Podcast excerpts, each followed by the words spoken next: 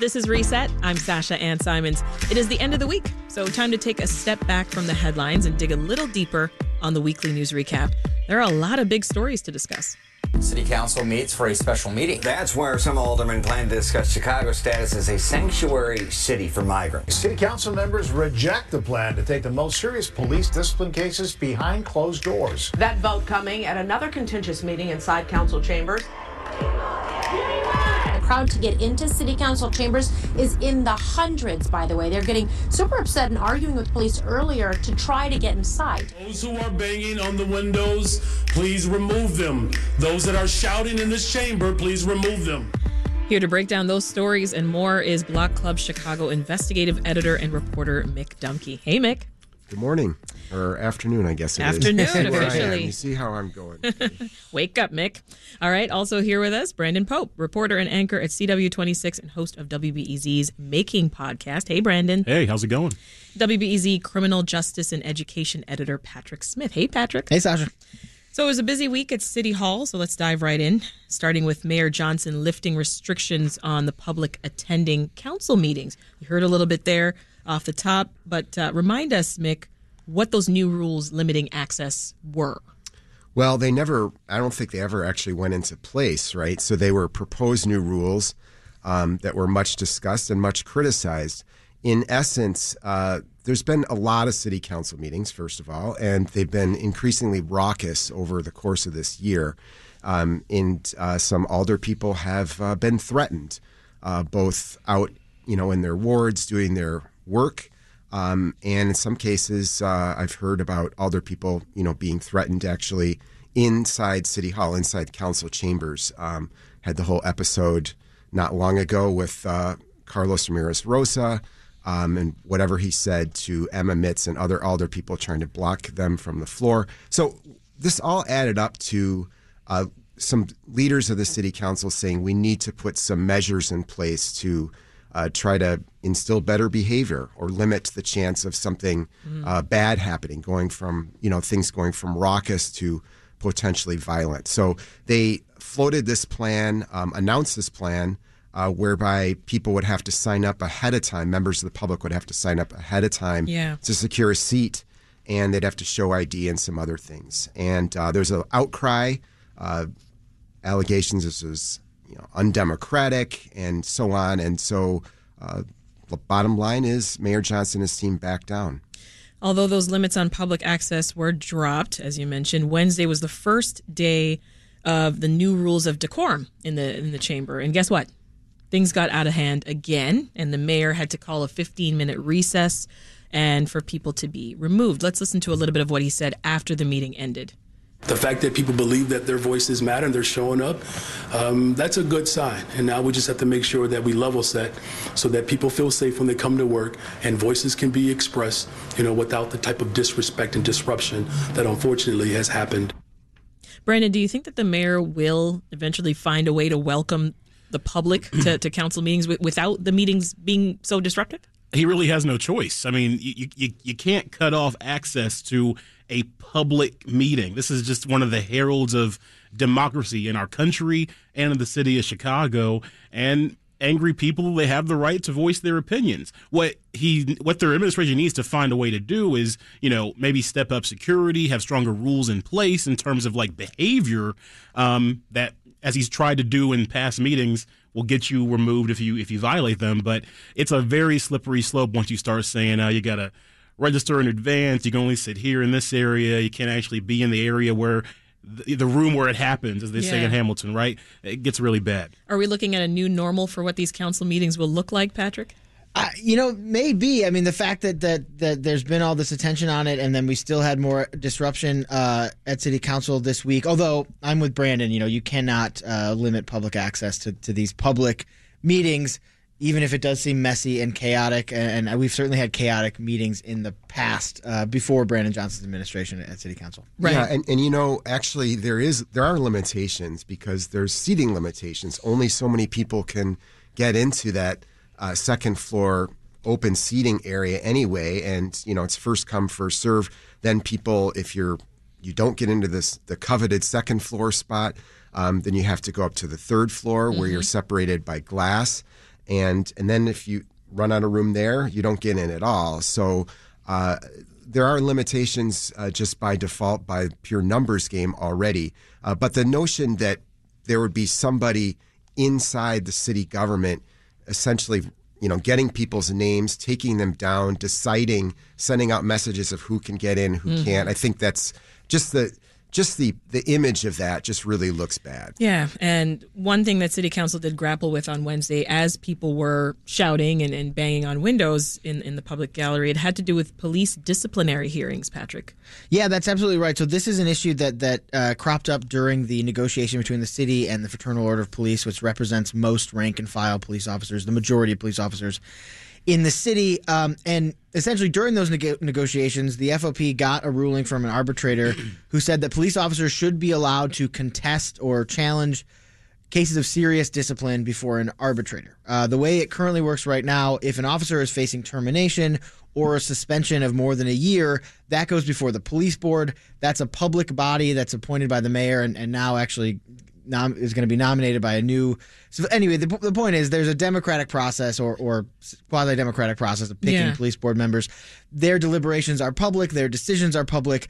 What this arbitrator ruled was well, actually, police officers should have the same right as other city employees. They should be able to challenge even termination before an arbitrator, which would put it behind closed doors. It would also, uh, arbitrators historically have been more likely to side with cops than they have been with, with the city in Mhm. cases of discipline. So that went before the city council uh, this week, and they voted against that arbitrator's ruling.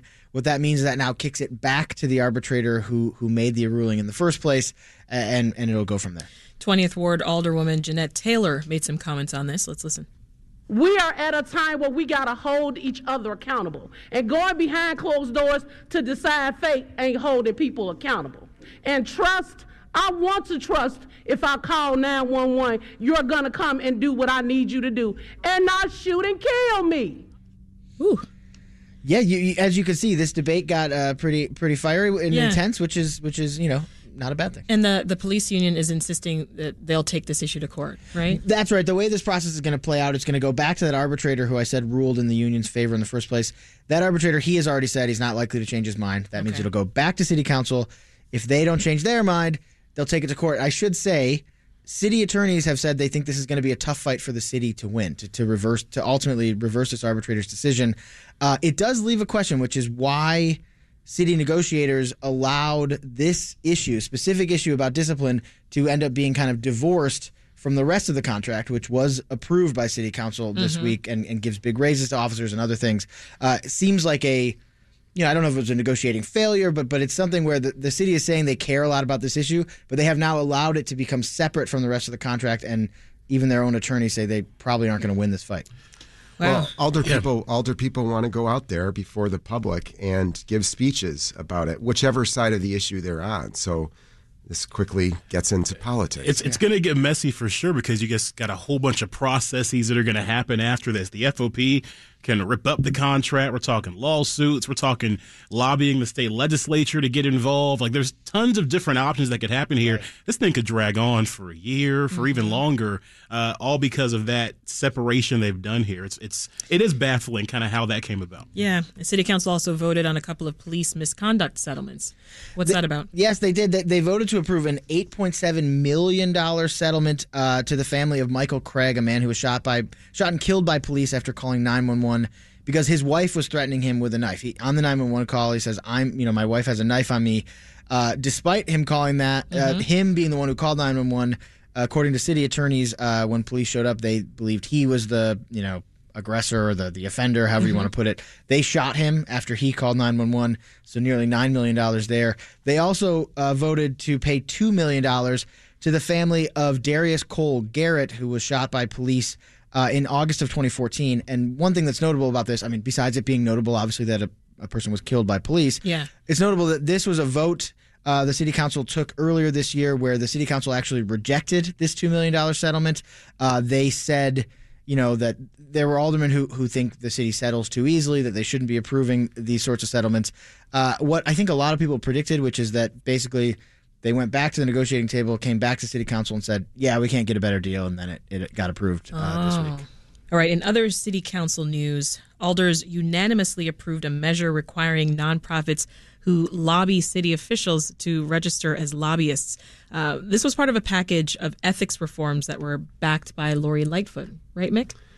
Yeah, I think this was not, um, this one was put on hold, though, this particular provision. I mean, the context here is over the last 15 years or so, uh, the city council has uh, step by step tightened restrictions on lobbyists or and or required more disclosure from lobbyists and their activities. And in this case, uh, they extended that to nonprofit organizations um, uh, who, in some cases, have their own lobbyists, uh, and in other cases, may just be approaching alders or members of the, you know, other uh, city staffers. Mhm. Um, and uh, so the city council said, hey, you should have to register too. I think there are some uh, loopholes that allow smaller nonprofit organizations a Yeah. little bit more leeway. But essentially, they're trying to say these organizations sometimes are significant players too, and their activities should have to be disclosed. And so well. everyone's on the same page, Mick. What does that mean to when you're being asked to register as a lobbyist? Like, what does that change? Well, I think that um, it doesn't probably change that much in practice, uh, to be honest. But uh, right now, you or I or anyone listening can go on the city's website and see uh, there's a whole list of registered lobbyists, um, their names, the firms they work for, and then the companies who are hiring them to do lobbying. And the idea is that you know sunlight is the best disinfectant. That uh, by requiring people who are engaging in lobbying to you know show us exactly who they're working for what issues they're working on what companies are paying them that that's going to reduce the idea of some of the stuff like we're seeing in federal court right Mm. now So Uh, transparency. transparency it's a fundamental transparency measure I- I think Sasha, what it means is you're going to have to register before you keep going down to City Hall and, and lobbying on behalf of WBEZ. I, I will not. oh my gosh. All right, let's turn to another story, Brandon. Uh, Chicago's workers will have to wait another six months to get those mandated 10 days of paid time off that uh, City Council approved back in November. Yeah, Why the delay? What's going on? Yeah, the delay here uh, can really be attributed to the concerns from uh, employers. The Chamber of Commerce, for one, has been talking about how they've been concerned that employers in general um, feel like they cannot implement this soon enough because one of the key requirements here is that um, if your employees do not use up all their accrued uh, paid time off, you have to actually give them payment for that time that they have earned and accrued there Right. and they brought that number down to 35 as well so uh, they delayed this um, so they don't have to uh, actually uh, pay to, get this in effect until July 1st, 2024. Mhm. Um, and so this also protects employers because um, they could not be sued for this until July 1st, 2025 if they're not able to actually uh, pay out. Those, those those costly things there. So uh, it, it's it's fascinating the delay here, um, but overall it seems to be just trying to get employers and businesses ready uh, for this. That it, it, it's the rest of the states already doing it. Yeah. Chicago's just going to be behind. I mean, I, remember this this mandatory ten days off. It was this major victory for for Mhm. progressives like Mayor Johnson. Are are they having second thoughts about the cost to businesses? I think it's, it's it's a concern that's been raised more more and more and more. I don't think the administration itself has those concerns, but aldermen themselves Yeah. have the ones who represent major business districts Yeah. who, who are hearing the complaints from the Chamber of Commerce and the Retailer Association about how fast this is coming down the pipe, Mhm. and they just don't feel like these employers are ready because they feel like the these businesses are already struggling as it is to to keep up with the way the economy is right now, the state of downtown, uh, and all kinds of other economic factors. Yeah. This just gives a little bit more time there for them to be ready for this uh, to be enacted. Well, I have you in the hot seat, Brandon. City Council also approved a measure to impound buses that are transporting migrants uh, that are not following proper procedures. Yeah. It seems extreme. Uh, yeah, but it kind of makes a little bit of sense in practice. the The idea here is that these buses would come in at any time and drop migrants anywhere. You they, they sometimes would just stop in the middle of the street and drop them. Oh, yeah. The city wants there to be a designated area where migrants are dropped off,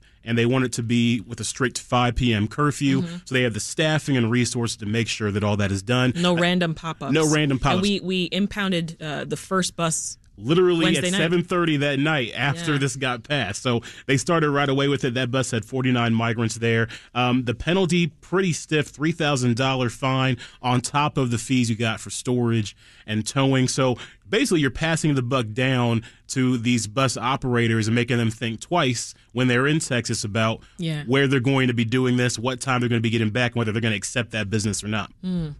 Uh, Patrick, City Council also voted on whether to include a non binding question on the March ballot about whether Chicago should remain a sanctuary city. How'd the vote turn out? That was rejected by City Council. I believe the vote was uh, 31 to 16. A little context there. This was an effort that was being pushed by by people in Alderman who believe that Chicago is essentially putting too much funding uh, into migrants. But to be clear, the connection between those two is only symbolic. The, Okay. the idea of a sanctuary city is whether or not you cooperate with federal law enforcement when they're trying to go after undocumented immigrants, Mhm. uh, not about how much money we're spending on migrants or other immigrant populations. Thank you for making that distinction. Yeah, and, so and by the way, these migrants are not undocumented. Technically, Mm-hmm. they are asylum seekers. They're here awaiting um, their asylum claims to be adjudicated in the immigration system. So uh, we've all who've been writing about this and reporting on it. We hear from the boo birds and stuff. Send them back. They're not documented. That's a different group of people. Related issues for sure. It all falls under the headline of our messed up federal immigration policies, but uh, a little bit different nuance. So, to Patrick's point, Yeah. a lot of this is uh, shouting in politics again. Yeah, and voters ultimately here, in, in this case, will not be weighing in on whether Chicago remains a sanctuary city. All right, but you all will be weighing in on more of what's been happening in Chicago. What a transition. Wow. After these messages. Like a host or You should, something. yeah, Wow. do this for a living.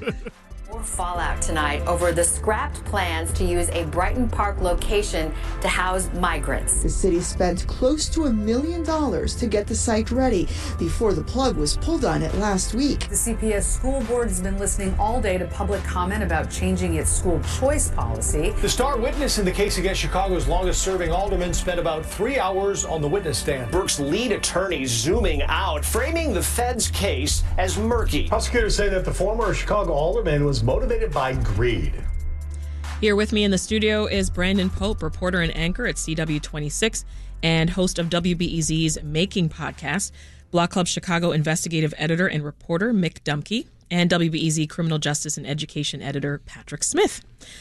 So, after waiting years for it to finally happen, the corruption trial of former Alderman Ed Burke seems to now be moving at a fast pace, Mick. Uh, the prosecution and defense, they both rested their cases, uh, delivered their closing arguments, and now it's going to go into the hands of the jury. In the spotlight this week was former alderman turned FBI mole Danny Solis, who took the witness stand. Did he say anything stunning or surprising to you?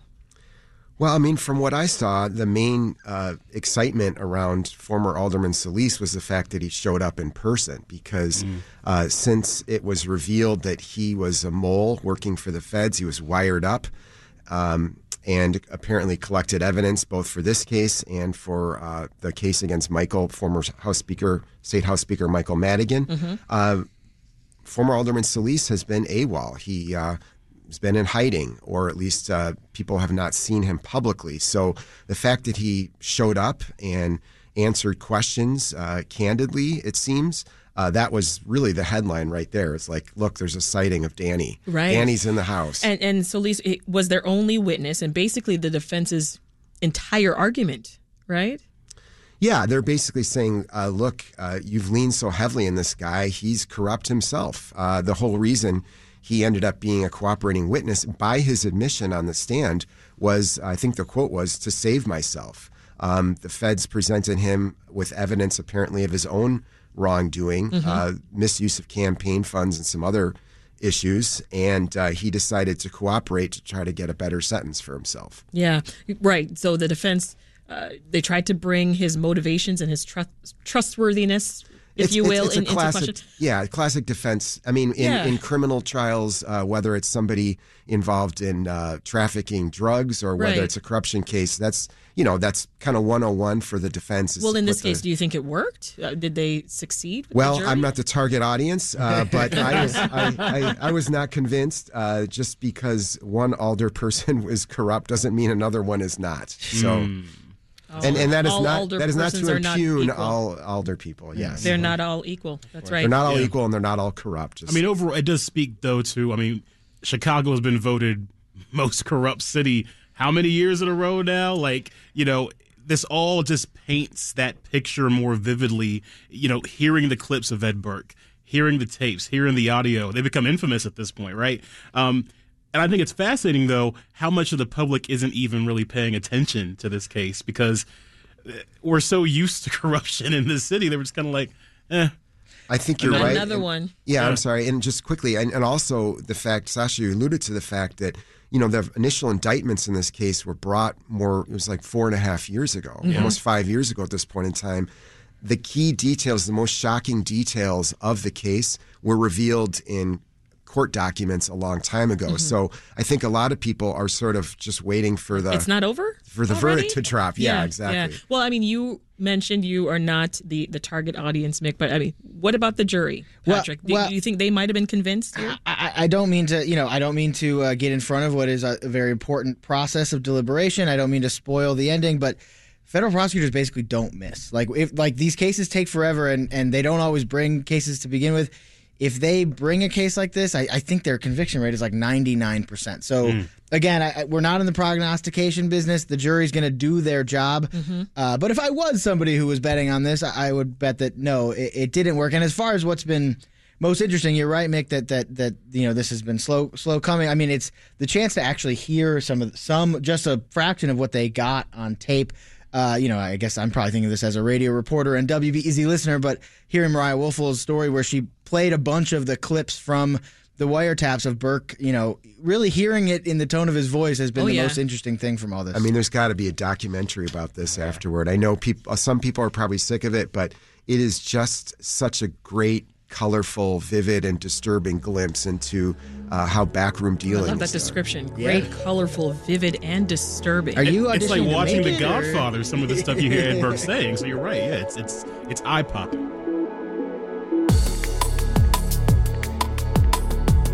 Mayor Johnson's uh, pressing the pause button on migrant tent camps. Uh, this is after the state announced it's not reimbursing the city for a million dollars spent constructing a tent camp in Brighton Park.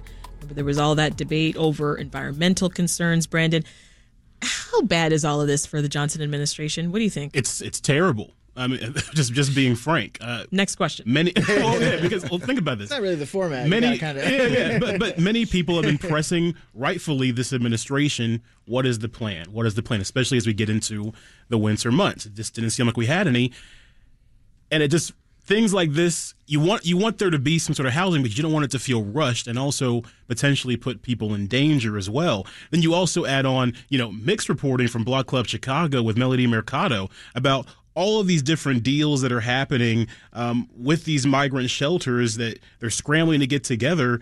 Um, and really, it's you're seeing a lot of landlords, contractors make a, a high amount of profit, but the city not get a lot of benefit on the back end there, Right. overpaying exorbitantly in, in rent. Mick, you can talk deeper about what goes on there, but it's just none of this looks organized or well thought out. And so, if you're the Johnson administration at this point, you have to be thinking, we, we got to take a step back here.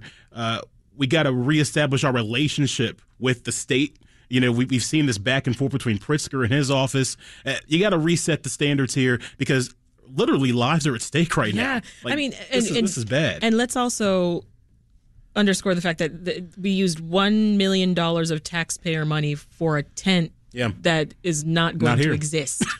Well, and, and ninety-one thousand dollars a month reportedly to lease the vacant lot. Ninety-one thousand dollars a month to lease a vacant lot that is contaminated with mercury and other toxins. Um, so, who negotiated that deal? Uh, the biggest news to me about the million dollars and that leasing amount is the fact that uh, the Johnson administration released the information at all. Because, to Brandon's point, most of what's been going on here with the response to the migrants has been done uh, in secret, and there's been very little transparency from the Johnson administration. And the central point, in ad- in addition to like just on principle, that should be the public should be allowed to know and see what's going on. Our dis- other decision makers, members of city council, should be able to know and see what's going on. It's hurting the cause of helping the migrants because it's fueling suspicions about what else is happening, who's getting enriched. You know, there's already xenophobia out there, and when you're not you know, straightforward with the public about what's happening, it just fuels all this other negative stuff. That's a good point. Uh, so Mayor Johnson announced this week that almost no police stations are being used anymore to, to house migrants. Let's listen. We actually accomplished what I said we would do, and that's that's that's the credit to all of our departments, the full force of government. And I'm grateful to our our, our police officers who've endured this type of recklessness for a very long time.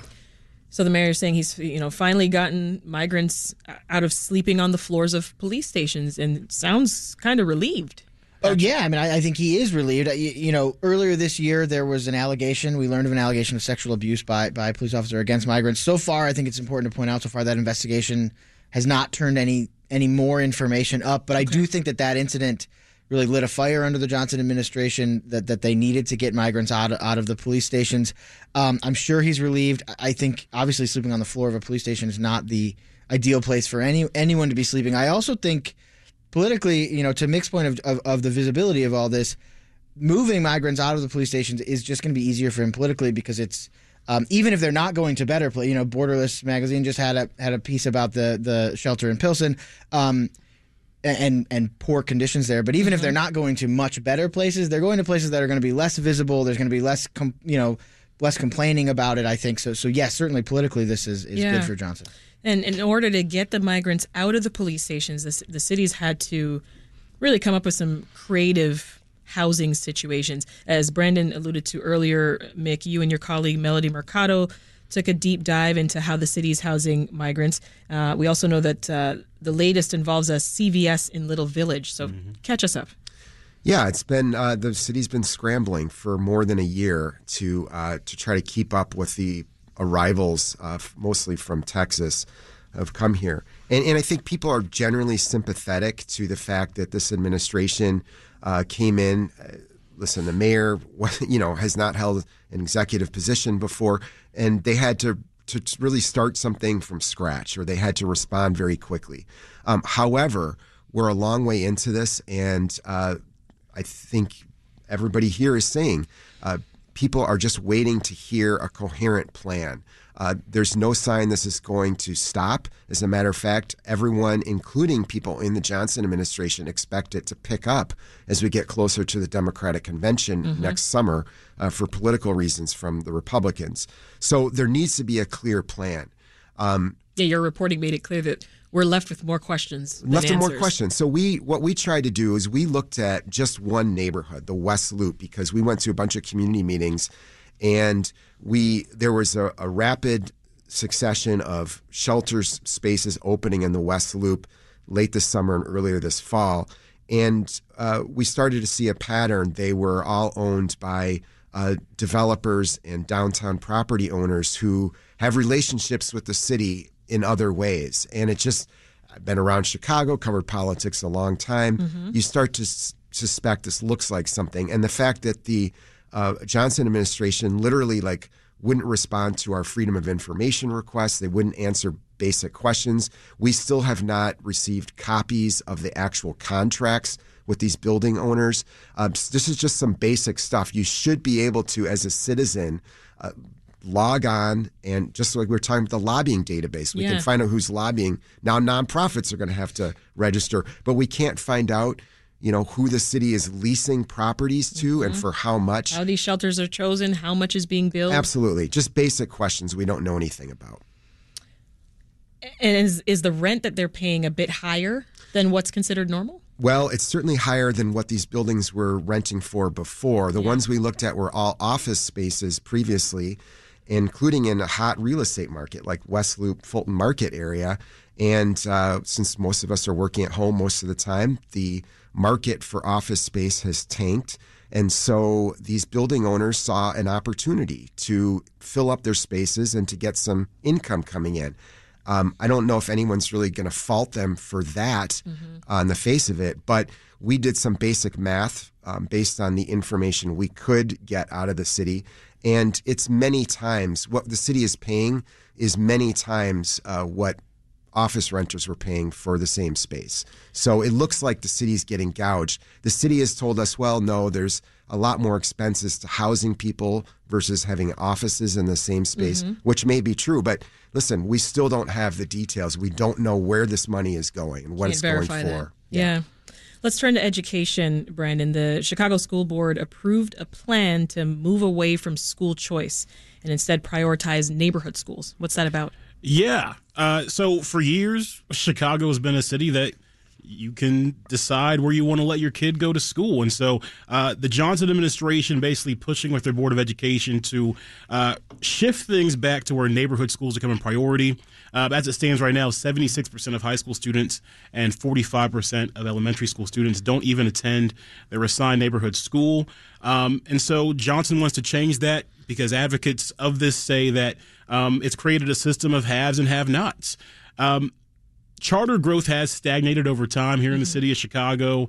Critics are saying that charter schools effectively just squeeze resources away from these neighborhood schools that need the money and resources. So this whole idea here from Johnson is to, you know, reshift the decks. But what's interesting here is he was pressed on this in the runoff on whether he would do this. Flat out asked, would you actually, you know, dump this all together? And he said no. He said that he would not get rid of selective enrollment within CPS. This is a major departure here from that, and also what past mayors have done, like Daley and Rahm. Yeah. Um, now we got to make sure we clarify here. Nothing is solidified yet. CPS says it's a five-year plan. They want community feedback, all that type of stuff here. Um, But this would radically change the way education goes down in the city as we get an elected school board set to go next year. Well, you interviewed uh, Chicago School Board President Jianan Shi, right? Did he hint at all at wanting to move in this direction? No, he did not. He, he he talked about the usual talking plot points. thickens. The plot thickens. Uh, the usual talking points of strengthening up schools, bo- bolstering enrollment. But it seems like now that this has been unveiled, this was part of the strategy for that. Still, a lot of things and levers have to be pulled for this to really uh, get off the ground here. But uh, this would just this would dramatically change so many things. You got some people on edge. You know, the college preps out there and stuff like that, thinking, "Oh, they're just gonna." close our schools altogether. CPS has said that is not the case. Uh, they have not made decisions on closing schools, and the idea is to be able to have both operating, uh, but they are going to re examine schools. So we all know what that means. We're going to be worrying and waiting. We are breaking down the biggest stories of the week with a panel of first rate journalists. That's uh, WBEZ's Patrick Smith, Brandon Pope with CW26, and Mick Dumke of Block Club Chicago. Now, Patrick, the man charged with killing seven people last year at the Highland Park 4th of July parade shooting, he made headlines again this week. What's going on?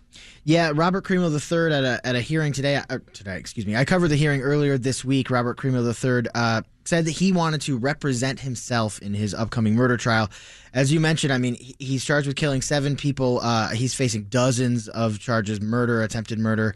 Um, and and uh, said he wants to represent himself. It's honestly was chilling to to it's uh, chilling anytime I cover one of his uh Yeah. his his status I'm hearings. surprised by that choice. Uh, well, and the judge in the case was surprised as well. You know, the, the judge in the case during the hearing, when when it was announced that he wanted to represent himself, asked him, you know, these very leading questions like, "You are aware you're facing multiple life life sentences in prison, and they will run back to back if you are convicted."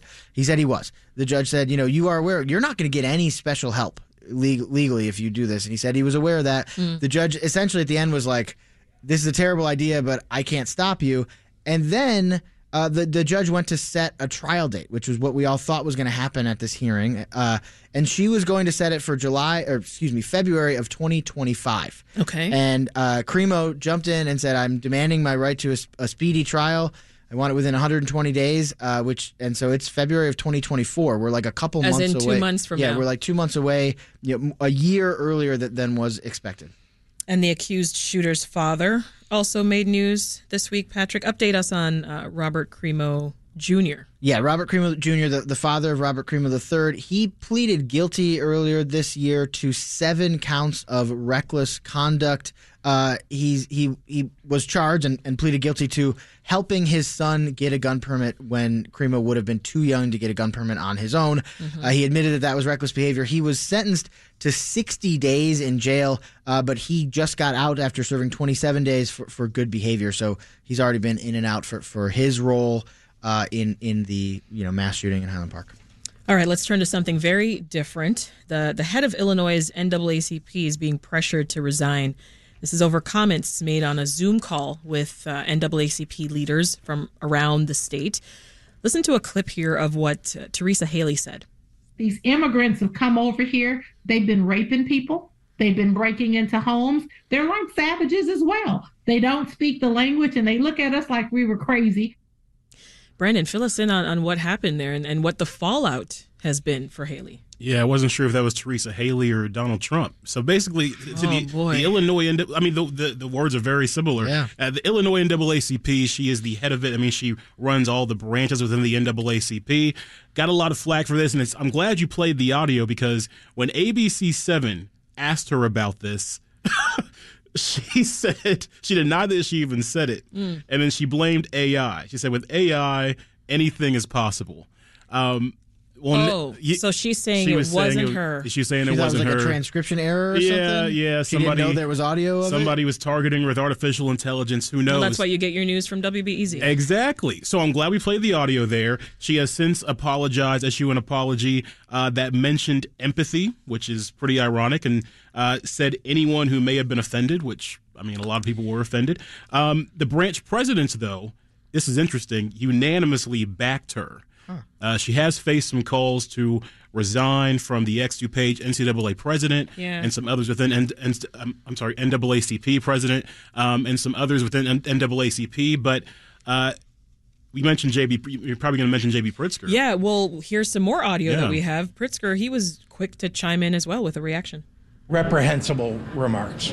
Um, I would hope that uh, she would apologize for the remarks. Uh, I also think that people should recognize that immigrants to this country are um, all around us. Notice he didn't go as far though as to call for a resignation, which has uh, gotten some people pretty upset as well. They Mm. believe there should have been more condemnation and more calls for resignation uh, for Teresa Haley. She still has her position, still has her job, um, but it just it's.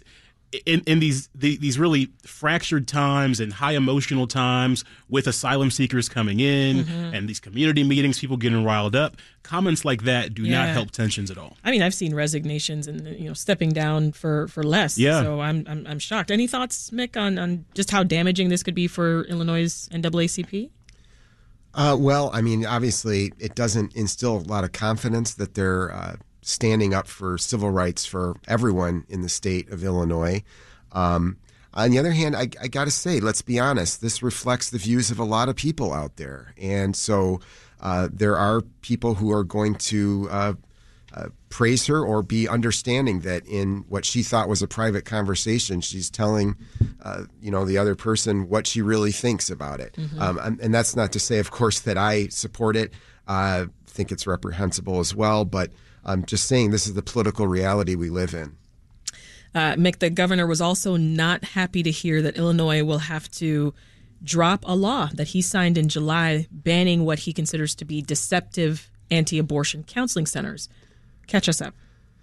This is uh, an interesting case, um, kind of a weird case that involves both uh, uh, reproductive rights as well as First Amendment rights. And uh, it involves uh, what are called pregnancy crisis centers. Sounds like a place where people who are troubled about a pregnancy or you know some other kind of uh, uh, health issue can go to for assistance. In reality, they are um, uh, anti-abortion operations that are trying to persuade people away from certain alternatives, including, of course, um, abortions.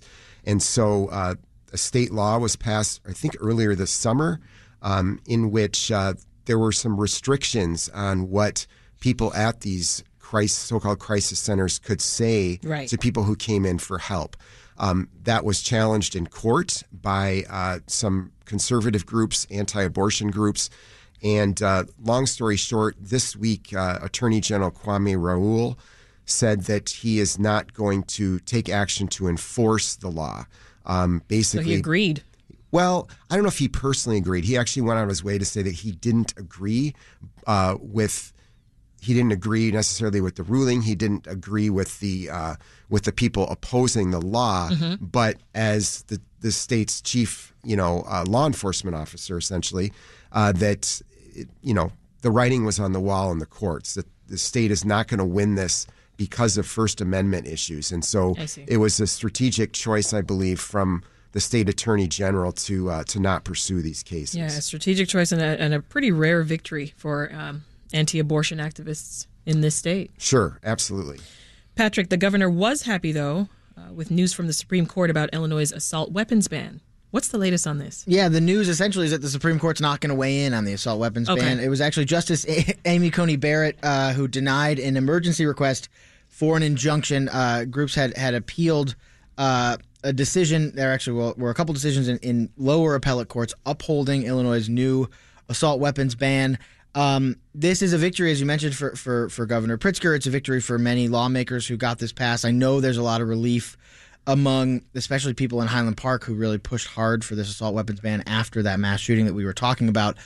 Uh, it's a relief because I think we all assumed if the Supreme Court did decide to take this up, they would have shot it down. I mean, they basically Mm. have not found a, a gun law that they thought was supported by the historical precedent that they've decided is the uh, the law of the land now. Let's uh, switch gears entirely and turn to sports. Brandon, a Southside underdog, scored a big upset on Wednesday night. Yeah, I don't want to, you know, hurt That was my mixed- that was my sports reporter voice. Oh, great. Should I do mine too? No. I don't want to hurt mixed feelings too much okay. here, but whammy. Um, Chicago State with probably the biggest upset of their program's history and definitely one of the biggest in Illinois history. Uh, for context here, Northwestern, ranked number 25 in the nation, had just beaten the number one team in the country, Purdue, um, on their home court and lost on their home court Mick, to you gonna let him keep Yeah, talking yeah, to you like have Chicago this? State. He's he's, he's This- reciting this facts. I disrespect can't- to our- our Northwestern deny alum that. here. Listen to these key stats here. Wesley Cardet, 30 points. Uh, the Wildcats were trying to get their first home game ranked since 1959, trying to get a win for the first time ranked. Didn't happen. Chicago State was 0 64 against Big Ten teams before this game, 0 39 against ranked teams before this game. Ouch. They were a 24 point underdog, and they haven't had a winning Didn't record since the do this to 80s. Brandon. what a.